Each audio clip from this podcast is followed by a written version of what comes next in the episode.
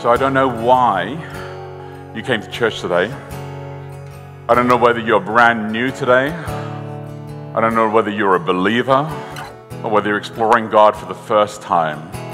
But as we sang these words, I hope that uh, the Spirit of God just spoke directly to you. That you sang them from a place where you could say, I want to believe that too. How great indeed is our God. Let's pray. Heavenly Father, it is good to call on your name.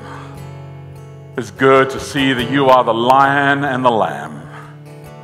And that inside you, inside your Son, inside the Spirit, between the three of you, Lord, that we, we can capture a greater and a clearer and a more beautiful expression every day. God, you call us to a new place. Bless us, transform us, we ask this by your Son's name. Amen and amen. Blessings, have a seat.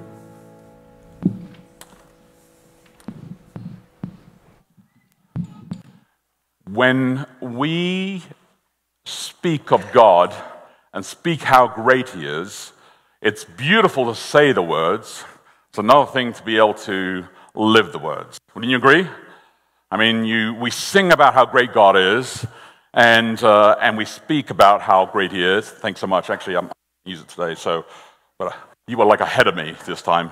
But why well, you're so good, and I appreciate that we speak about it, we, we know who he is, and it's just, it's amazing how, yet the contrast between those two things, the reality of who God is and the reality of how we are, can just break away so quickly. I, uh, I like to be able to say that I love people, and I love all people, and then I meet somebody. And, and, I, and I could literally be singing how great you are, O God, and I could be just so in tune with that, but yet somebody could come and speak to me and do something, and I'd be like, oh, and he could just take me off skew. You ever had that happen to you? You're like, no, I'm so in tune. No? I mean, it happens, right? Has it ever happened to you? Good. How many of you are in denial? Yes. All right, good. Well, it does, it does, it happens to us. The difficulty is that we forget to remember that hurting people hurt people as well sometimes, right? And so when somebody hurts you, it's not because they're trying to hurt you, it's that they're hurting themselves. And this is what God tries to teach us is that if we could just for one moment just pause and look at them the way that God looks at them, maybe we'd see how great God is even inside the moment that's taking place inside there. So, as a rule, what I try to do, I try to do, is that if somebody is being difficult, I try to love them more. Oh, it's so hard. And then what I try to do, and this is very popular uh, because everybody says, you know, we should live this way, we become more open and we become more vulnerable and we share more. And the thing is that the more you share, the better it is sometimes, but then the other times it becomes more dangerous because you give them more ammunition, right? And then they're like, oh, no, no, I know this about you. Da da da da da da. You're like, oh, no, I shouldn't be so honest and so open. and so it becomes more and more complicated. And you're like, how do I overcome this complexity all the time? Because you're just trying to live what God has called you to be. Because when you see God, He is so great, He is so amazing, you want to be in that place with Him all the time. Well, what we have to do is we have to kind of retell that. I mean, this is what happens to companies all the time, right? The hire communication directors, marketing directors, PR gurus because they realize that they can say, This is who we are. We have a vision and we have a mission and we have statements and we have logos. We have all those wonderful things, but we have to retell that story because people forget. The board forgets. The leaders, the leaders forget. The C suite forgets. Everybody forgets. You walk through the office and they forget. They're like, What's the name of the company? I don't know. Where's the shirt that tells me? I don't know. I'm just so busy, so locked in in the minutiae that I forget why I'm actually here. And we do this. We do this in church. We do this in schools, we do this in companies, we do this in hospitals, we do this all over the place. It's so easy to do this with God. It's so easy to do this with religion and to do this with faith as well, right? You have an image of who God is, you're growing your image of who God is, and sometimes we, we forget that story. And that story has to be retold over and over and over and over again. I see some of you have the manuscripts and you're like, where is he in the manuscript? Just follow along. I'm following the manuscript word for word. It's all inside there. If you're like not with me, then just trust me. I'm still inside there. I'm not uh, you. It's still inside there. I'm with you. I'm with you. If you feel like I'm off, just I'll come back to it at some point by the end. I promise. But honestly, this is what, this is what God calls us to, to retell the story over and over again. So, what I like to do is sometimes when I'm reading the Bible, I'd like to imagine why they retell the story. And in fact, I, I want you to think about this. Uh, there's a great story here, and I, I think about this in John chapter 12. And you're like, I thought we were in Isaiah. I'm going to get there. I'm going to get there. But John chapter 12, and this is a, a, great passage. It's actually page 996 in your Bibles, in your Pew Bibles. So if you grab your Pew Bibles, or you may have a, a, Bible already, then grab your Bible. John chapter 12, or your Pew Bible is page 996. And I wonder about this because think about the, the apostles and who they had as role models. They would have had the greats like Esther. They would have had the greats like Jeremiah. They would have had the greats like Moses, the books written, the Torah. They would have had all these great prophets in their mind. These would be the people who had penned stories and retold stories, and they would have been looking for the Messiah. And then when they found the Messiah in Jesus Christ, can you imagine what it would have like to walk with Jesus? To say, here's the anointed one. And now I'm going to walk with this, I'm going to walk with the Messiah. And as I walk with the Messiah, I'm going to tell you what it was like for them to receive the Messiah. Because I received the Messiah, the whole thing again and do the whole Iron Man thing, you know. I did this last week. Um, so it was like a frequency thing. And uh, I need two hands to do this. I wish I could do this one hand, but uh, I'm not that adept. So this is the Iron Man look of preaching. If you've not seen Iron Man, imagine me. Um, way better. All right, here we go. Power pulsating through my heart. This is good. I'm going to write a whole sermon metaphor about this. It just came to me. All right, here we go. so uh, imagine what the joy they would have had as they discovered the anointed one. And discovering the anointed one, knowing the anointed one, they're saying, I want to tell you the story over and over again. So, John chapter 12, page 996 in your Bibles, this is what John records as one of the stories, one of the encounters, as he tries to tell you about how great God is. He says this, verse 37. Though he had done so many signs before them, they still did not believe in him, so that the words spoken by the prophet Isaiah may be fulfilled. Remember Isaiah? They remember him. Lord, who has believed what heard from us? And to whom has the arm of the Lord been revealed? Therefore, they could not believe. For again, Isaiah said, He has blinded their eyes, He has hardened their heart, lest they see with their eyes and understand with their heart and turn, and I would heal them. Isaiah said these things because he saw his glory and spoke of him. This is what they knew.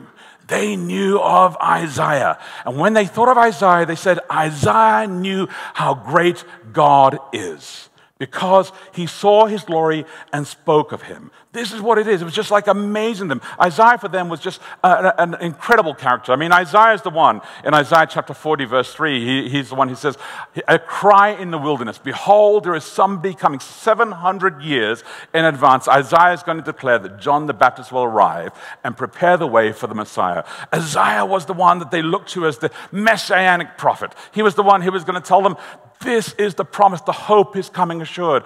This is the one who saw God. And they said, This Isaiah, this Isaiah revealed Jesus Christ.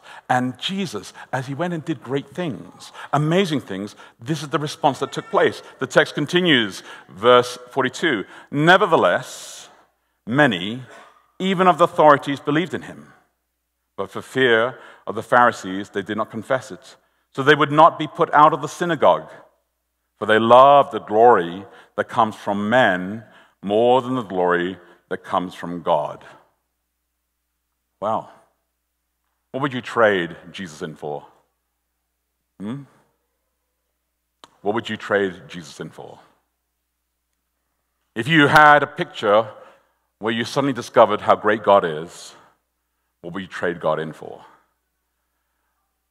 When I met Lindsay for the very first time, um, just a while ago. Uh, I was uh, very pleased, glad to have Lindsay voted in. And by the way, uh, just so you understand this, um, there are several of you I see here who are, are, not members of the church, right? You are partners, and we are honored and glad that you're here. Basically, you come to church here, you partner with our mission and vision. We're glad you're part of this church here. Every single one of us. I'm a partner with this church as well. I partner with the mission and vision of this church. And we're glad that you're part of this. But then some of us uh, will say, hey, not only do we want to partner with the vision and mission of this church, and we will volunteer and help out and do some of the kind of stuff that kind of moves the mission, we will give some tithes and offerings and help finances or give time. But some of us want to actually choose a tribe. We want to choose a tribe and say, this is our tribe, and we want to become a member. We want to become a leader. We want to actually invest in the direction of this church in a major way. And Lindsay decided to do that. But she was already a member of the Seventh day Adventist Church. And, uh, and what happened was that uh, when she got baptized, somebody didn't record it.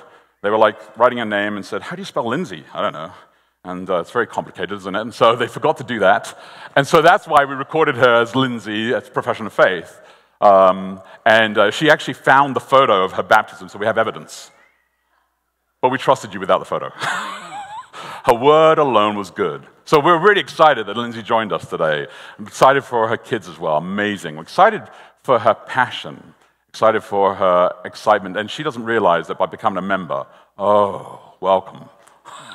Welcome. Yeah, no, Shelly knows. Welcome so much. And some of you are like, oh, no, I should not become a member. Yes, you should. I've just passed that on to you. You should. It's great. It's great. There's so many more things that we could all do together and we could lift together. So I want to encourage you, if you haven't done that, think about doing that. If you're a partner and you're thinking, I'm not engaged in this, then think about how to get engaged in this. It's actually really good inside there. But there are some people who are just thinking, I don't even know. I'm a member of partner. I don't even know. Maybe I do trade God in because I love the kingdom of man more than I love the kingdom of God. And this is the tension that we have because we don't even understand what it is to be a true follower of God. And the image of the lion and the lamb is attention for us. So, John, quoting Isaiah, understanding Isaiah the prophet, I felt like we should really look at the book of Isaiah a little bit. So let's turn to the book of Isaiah, page 697. It's the very final chapter there, page 697, the final chapter of Isaiah, Isaiah 66. Isaiah 66. Lion and the Lamb is the new series we're in. Um, in my office, I have a, a commentary. Uh, it's the Jewish Publication Society, on the, and this commentary is on the Torah. Um, and it is written uh, actually from uh, right to left, just like the Hebrew scriptures are. And so you're welcome to come and have a look at it. It's beautiful. Um, and I only say this because we've actually started from right to left in this, in this particular series. We're not going to do the whole book of Isaiah for the next four weeks. We are going to look, starting at Isaiah 66 this week. I'm going to preach this week, and then I'm preaching next week. And then Pastor Danny at the back there, he's going to preach on Isaiah chapter 59. And then I'm totally jealous of this. Pastor Tony's going to preach on Isaiah 53 uh, and the final week. And that will be the whole series on the lion and the lamb. And the reason why we're going from right to left is because we wanted to start with the intensity of Isaiah 66. I mean, when Isaiah starts to write this, this story, when he starts to kind of like get to the end of it, he, he books, he, he kind of like says, I, I, have this picture that I want to be able to say to you over here at the beginning of chapter 1, but then I have this incredible picture over here that I'm going to mirror over here chapter, at chapter 66 that's just phenomenal. It's so intense that when you read it, you're kind of overwhelmed. If you haven't read the book, if you haven't understood the journey, you're kind of overwhelmed by that chapter 66 because it is pretty powerful. And yet, there are words inside it that are very discomforting to some people. Some people don't know what to do with this particular chapter, but it's pretty amazing. There are people who are very comfortable with the idea of the lion. God, Jesus, the Holy Spirit, He is a lion. And we love this because when we have the lion, He is strong. He makes calls on our life. He decides everything. Everything is sorted out. He's victorious. We have guarantees of everything going on. Then there are people who really love the lamb.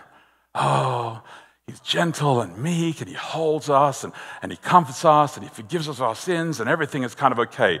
We struggle with the idea that God is actually both the lion and the lamb. Because he is. John describes it this way. Isaiah describes it this way. The Bible captures this picture that God is both the lion, powerful and victorious, and he's also the lamb. So sometimes we get very personal with God. We get really intimate with God. We are so intimate with God, like the Psalms do, where we get angry with God and we will argue with God. And we forget just how powerful God is. We forget how awesome God is, that He is great and He is all powerful. Sometimes we remember how powerful God is. He is this lion, He is the king of the entire universe, that we forget that He counts the hairs on our head and knows the intimate thoughts and the motivation that's going on in our lives. And that He cares about what we're thinking about and what we're doing with our lives. And so, this contrast all the time inside here is difficult for us because we tend to be very much about our personalities. And then what we do as human beings, we, we play into our personalities.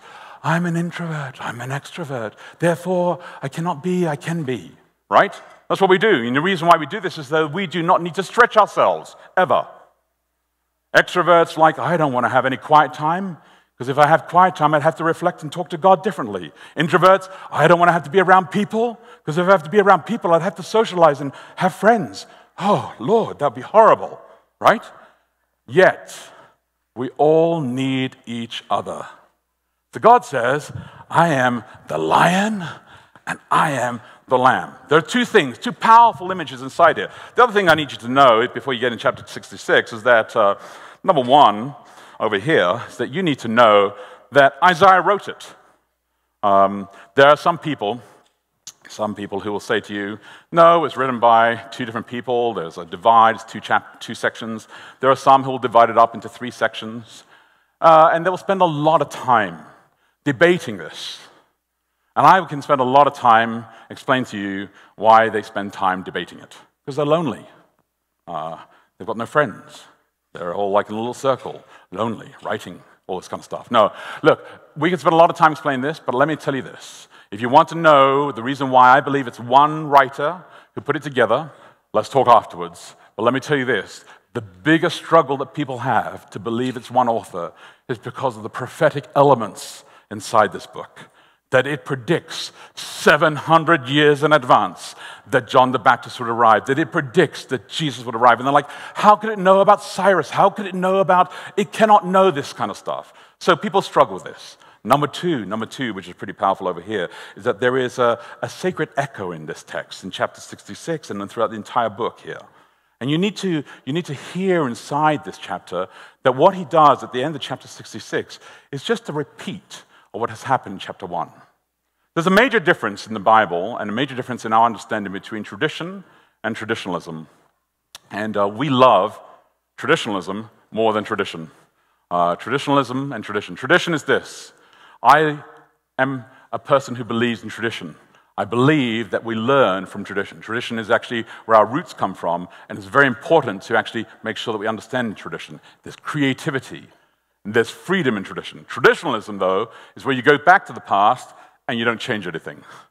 And you just copy the past. Tradition is where you go back to the past and you say, what can we learn from the past? What can we build on the shoulders of the great minds and thinkers and those who have struggled and worked with God on different things? So we should always go back to tradition rather than traditionalism.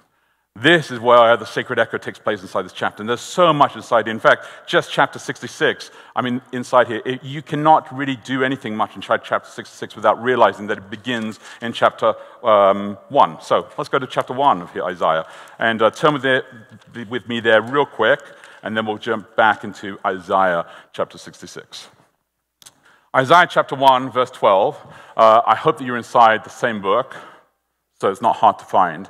Just going back a little bit. Isaiah chapter 1, verse, uh, verse 12 says this When you come to appear before me, who has required of you this trampling of my courts? Bring more, no more vain offerings. Incense is an abomination to me. New moon and Sabbath and the calling of convocations. I cannot endure iniquity, solemn assembly. Your new moons and your appointed feasts, my soul hates. They become a burden to me. I'm weary of bearing them. When you spread out your hands, I will hide my eyes from you. Even though you make many prayers, I will not listen. Your hands are full of blood. So you wonder, you wonder, because he begins here saying, Look, the way you worship, the way you act, you raise your hands, it's just not real, it's not authentic enough inside here. So, what is true worship? What is truly being a follower of God to say, God, you are so great? He says in verse 16, Wash yourselves, make yourselves clean, remove the evil of your deeds from before my eyes, cease to do evil, learn to do good, seek justice, correct oppression, bring justice to the fatherless, and plead the widow's cause. Read Luke chapter 4. Read what Jesus says about himself. Read how he quotes Isaiah. How he says, Behold, the times arrive right now. What is his mission? What is he quoting from Isaiah side here? And then, verse 18, not only telling us that this is our mission and this is what I were called to, verse 18 says this Come now, let us reason together. And we love this verse. We love this verse because this is the echo that's taking place inside, inside chapter 66 that tells us where it's coming from. But we love this. But he says, Come, let us reason together. And everybody loves this because it says, Well, this is what God wants us to do. He wants us to come together and discuss things with Him. As if God needs to discuss things. As if God's like, oh, We've got a problem. God's like, Yeah, I know. I don't know what to do. What do you think we should do? I think it's complex. I have no idea. Is that what it's saying? Because we kind of act like this text says that God's saying, Yeah, come on, pull up a chair and a table, sit down, let's chat. I have no idea. Let's just look at the problem together from new angles because I don't know what to do about this kind of stuff. What's a great conversation? I, I shared this the other day with some friends. A great conversation is where uh, two couples get together, four people are sitting down and they're talking. And one person says, uh, I've been to Venice. Another person says, I've been to Venice too. That's good conversation so far. Third person of the other couple says, I've been to Venice too. Fourth person says, I've been to Venice as well. This is what we call conversation. Everybody's like, We've all been to Venice. We all had something to share. We're all equal. We all can speak, not somebody silent a bad conversation is, I've been to Venice, I've been to Venice, I've been to Venice. And the last one says, Oh, I've lived in Venice for three years. I speak fluent Italian. I know where the gelato is made. I've been all over the place. You've just been to Venice? Oh my goodness, I actually know where they make the leather there. I've been inside the rivers, I've been in the aqueducts. I know where the gold from, from the movies are made. I know everything about Venice. I know everything about you, simpletons, have just been to Venice. I am Venice. That is not a conversation, right? That is just a slap down. And the other three people are like, yeah, I, have just been to Venice. They, they are Venice, right? When you come, let us reason together. Are you coming along saying, God, I've been to Venice? Or are you saying, God, I am Venice? Is God saying, I am Venice? Or God saying, I've been to Venice? Hmm, uncomfortable for us, maybe. There's this really great book published a couple of years ago called the, uh, in the, it's called The Enigma of Reason. And in the Enigma of Reason, it actually suggests inside of that when it comes to reasoning, reasoning is not actually about conversation. Reasoning is actually just our way of affirming a truth that we believe. We say, let's come together and talk so that I can prove to you what I actually already believe, not to discuss anything. That's why we reason together. So when Isaiah says, God says, Come, let us reason together, it's not, I'm, Come, let me tell you something so that you can tell me something and teach me something because I'm God and I need to learn from you right now. No, God says, Come, let us reason together so I may teach you something about Venice, for I am Venice. And you have just visited it. And what is it that he says? Though your sins are like scarlet, they shall be white as snow. Though they're red like crimson, they shall be like wool. If you're willing and obedient, you shall eat to the good of the land. He says, But if you refuse and rebel, you shall be eaten by the sword, for the mouth of the Lord has spoken. This entire thing, this blessing and this curse, this tension all the way through, this thing that takes place over here is repeated and echoed back into chapter 66 right at the end. So let's go back to chapter 66 and see what he actually says inside here. And I, Vern read just the last portion of this text because I asked him just to read the last portion, the, the tension part of this text. But there's so much inside the first part of this chapter. I'm just going to highlight a few of the technical moments inside here so that you, you leave with a few of the drops inside here. But there's so much inside this chapter, just dripping, forecasting, echoing, and alluding to as it pushes to the front and it pushes to the back and it pulls all over because Isaiah is overwhelmed with the presence of a great God. Remember what John said about him? He knew this God, he spoke of this God. This was the God that he knows and loves, and he could not end this book without speaking these great words. So, in the very first six verses here, he basically says, Listen, let me tell you a great vision, a great vision of who Jesus is. It's not about your temple, it's not about your religion, it's not about your company, your hospital. Keep your eyes focused on Jesus Christ. If you do, you will be a different people. Malachi at the end repeats the same idea, just pounds it out there and says, Keep your eyes focused on Jesus. Do not get distracted by all the things that you can get distracted by. And then verses 7 through to 11 here, he says, Look, Israel, you're going to fail, and you are failing. I mean, that's why we're in captivity here. But don't worry, I'm going to use a metaphor of a, of a miracle birth. And the miracle of birth and a child coming along and this child being comforted and cared for. In fact, Isaiah says, Let me describe God to you in terms of God being a mother giving birth and caring for you, blowing their mind for them, right? Moving them into another world that they never imagined inside here. Then he gets to verses 12 to 17 and he says, God knows all that you have done great, and God knows all that you have struggled through as well. He says, uh, He understands all this kind of stuff. He says, Look, hear the word of the Lord, you who tremble at his word. He says, I understand your brothers who hate you, verse 5, and cast you out. He says, Look, I understand the struggles that you're going in verse 12. And this is all an illusion. Jesus repeats the same thing to them in Matthew chapter 5, where he says the same words Blessed are you when others revile you and persecute you, and utter all other evils against you and falsely on my account. Rejoice and be glad, for your reward is great in heaven. For so they persecuted the prophets who were before you. Isaiah is prophesying and giving future echoes to this kind of stuff inside here, all the time pulling them forward, saying, I want you to understand there is something greater all the way forward inside here. And then he comes, as he ends off this section, before we get to the verse 18, which is our particular passage inside here, he says, Look, the scribes at the time struggled with this text as well. And he says, I know they're going to struggle with this text. I know people are going to struggle with this text as well. And so, as they come to the end of this text, scribes notated on their manuscripts, when you read the final section here of 1824, and you get to the last verse, and they shall go out and look on the dead bodies of the men who have been rebelled against me, for their worm shall not die. He said, Never end the scripture on that verse. You must not end the scripture on that verse. You must go back and repeat verse 23. So, if you read a Jewish Bible, uh, a Jewish complete Bible, it actually repeats verse 23 after verse 24. Wouldn't that be great if we could just edit the Bible to make it say what we want it to say? Right? If we're like, no, Isaiah, we appreciate what you did, but actually what we think is that it should say this instead. There are things that the Bible say that are just very difficult for us to digest.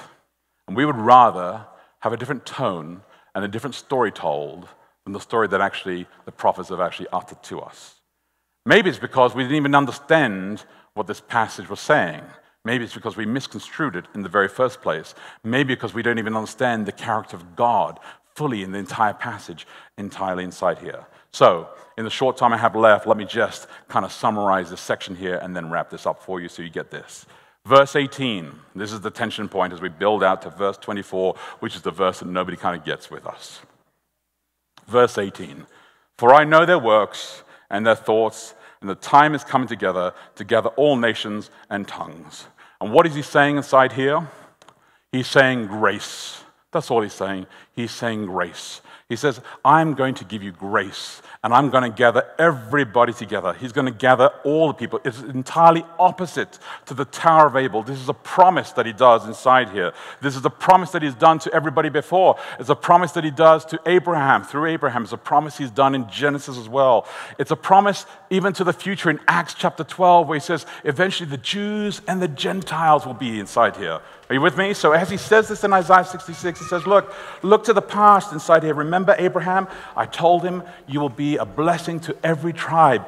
And then he says, But don't worry, they won't get it entirely. In Acts chapter 12, the Jews and the Gentiles, you will become one people. And if you don't get this, Isaiah says, Don't worry, the gospel, according to Isaiah, he says, it's going to go out to Tarshish and Pul and Lud, all these places, weird names. Basically, Isaiah is saying, the entire known world that I understood and could describe to people at that time, I'm going to send out the gospel according to Isaiah everywhere. The whole world's going to know. You ever heard that idea before? Ever heard it before? He talks about this. Jesus says the gospel will be proclaimed to the whole world. This is a prophetic call to us inside here. No wonder we're kind of struggling with the text because then he says, I'm going to bring all your brothers together inside the verses down here. And then, this is difficult because he says, some of them some of them I will choose to be priests In other words, the Jews and the Gentiles, you'll come together. The people who you think are in and the people who you think are out, I will pull them together into one people. And then I will make priests of them. They're like, no, no, no. Only one tribe can be priests. He says, no, I'm going to bring everybody together and I will call some of them to be priests. I will call them to be leaders. And I'll ask them to step up because they belong together. Verses 22 to 23, he says, This is what community will look like because we will gather together and we will celebrate this in the new heaven and the new earth as well, which is the same story that Revelation says as well, is the same echo. This book of Isaiah is kind of a description of the entire Bible as it ends as well, saying the new heaven and new earth. And then we get to verse 24. And you have to ask yourself, really? Is this what God says? Welcome to the new heaven and earth. And as you get to the new heaven and earth, you step out and you like, you see this graveyard. And you just trample all over the graveyard every day. This sounds like paradise, doesn't it? And it's just like all this thing going on. No, he says, I understand that people are going to make choices. That's all he's saying.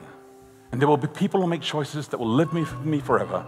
And there'll be people who make choices and they'll be gone. And he says, This is horrible and this is the pain of people making choices.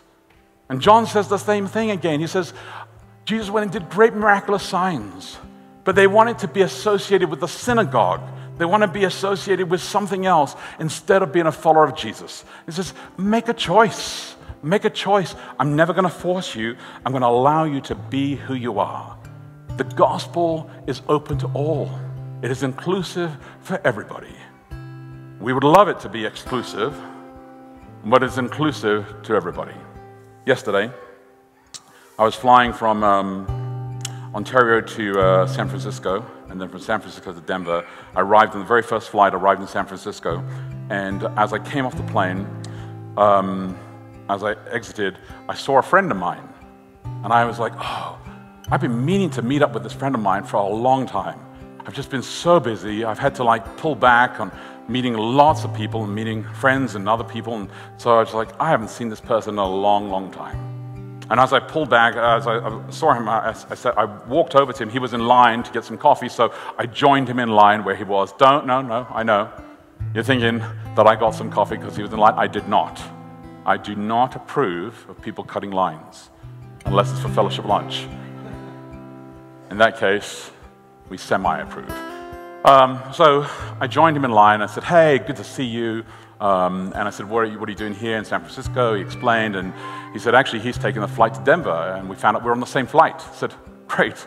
Um, and, uh, and then I, he said to me, You know, he's going to take a bus from Denver heading back to Boulder. And I said, I, I actually just did a one day trip, and so I'm actually got my car there. I said, I'll drive you. Uh, so we ended up meeting, we sat differently in the plane, and um, uh, and then we met at the airport and we drove. So we got to talk a little bit because we were just boarding, and uh, we got to spend the whole time talking, driving back to Boulder. And then he said, Hey, let me take you out to lunch. And I was like, I got to wrap my sermon, but I will do lunch. I will do lunch. And so uh, let, me, uh, let me do lunch. So we hung out and we did lunch and we, we talked. And uh, he's Methodist, and uh, he belongs to the tribe of Methodism, and I belong to the tribe of Adventism. And, uh, and so we dialogued about what's going on in the church right now, the Methodist Church. And they, they had their general conference session. Um, we as Seventh day Adventists have general conference sessions as well. Uh, we, uh, we emulated other models as well. And so uh, they had their general conference session this week, the United Methodist Church, where they discussed what does the gospel mean? How do you make it inclusive and exclusive as well? Um, I don't think their tone was how do you make it exclusive, it was more how do you make it inclusive. And they voted. So he was explaining what his struggle is and what he's, what he's going to do about it because he believes that the church has lost its way. They don't understand the difference between what I explained to him tradition and traditionalism. We have to understand how to love people, how to love well, and how to live love. And it is very, very complicated. And yet it's actually really simple. so simple. Problem is that um, we call on his name O great God. And uh, we worship on his name, O great God. And, um, and somebody says something to us and we switch, we become. And we have to learn how to reflect who God is more, don't we? Don't we? That's what we have to do. We have to learn how to be able to declare that God is truly Lord of all. And He is the one who decides. This is the tension of this text inside here. God says, I am the lion. You're not the lion. I am the lion. I get to decide, and I love all. And God says, I am the lamb. You're not the lamb. I am the lamb, and I hold all. Not you, I hold all. We get to find people and tell them the story about the lion and the lamb. That's our job, just to tell them about the lion and the lamb, not to be the lion and the lamb. Because when we are the lion, we roar and we have really dense teeth. when we're the lamb, we don't even know how to hold people properly. We need to point them always to Jesus and let Jesus handle and love people. That's what we need to do. We need to love them as best we know how and do that well.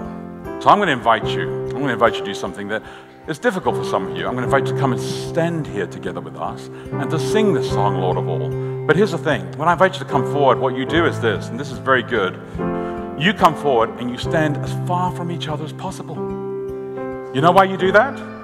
Because it means you actually have to meet people. You're like, oh my goodness, human beings. We need each other. You may not think you need each other today, but one day you may need each other. And so for the future, come and stand closer. So when I invite you to come stand, I invite you to come stand in the center right here. I don't invite you to come and be a Republican or Democrat. I come and invite you to stand in the center, right here. I don't invite you to become and stand here and say, I'm thinking this way or this way. I invite you to come stand here in the center, at the foot of the cross, effectively, before Jesus, because we are all united in the name of Christ. So rise with me, will you? Rise with me and let's sing the song, Lord of All. Emmanuel is going to bless us at the end of this song. I'm going to invite the kids, they're brilliant at this. They're going to come and stand up here and they're going to lead us in this song, Lord of All. And then Emmanuel's going to bless us. And this is one of the most beautiful things when somebody blesses at the end because they speak words of life. Yes, you can stand right as close to the close as you can to the great chairs because if you stand too close here, it'd be horrific. But yes, that's it, closer. There's a whole gray space in the middle here. It's just empty, crying out for us to. And then I'm going to ask you to do something else. Uh, you can still come closer. There's lots of space. I'm going to ask you to look the space. I, I got to teach you how to walk. Come closer. There you go. It's good. It's good. Now I'm going to ask you to do something else that you're like, oh my goodness, something else, yes. I'm going to ask you to look at the person next to you. Just look at them. You don't have to linger. Just look. And then look away. And when you look back again, I want you to see Jesus in them. That's what I want you to do. I want you to see the face of Jesus in them and say, How great is our God. You look at them and you say, How great is our God. I look at Dean and I say, How great is our God because I see Jesus in you. Look at Tom and I say, How great is our God because I see Jesus in you. That's what we need to do. We need to look at each other and say, How great is our God because I see Jesus in you. And if we see Jesus in each other, we will see the lion and we will see the Lamb. This guy, Isaiah, his prophetic word will reach us in a new way. God calls us to sing that God is Lord of all.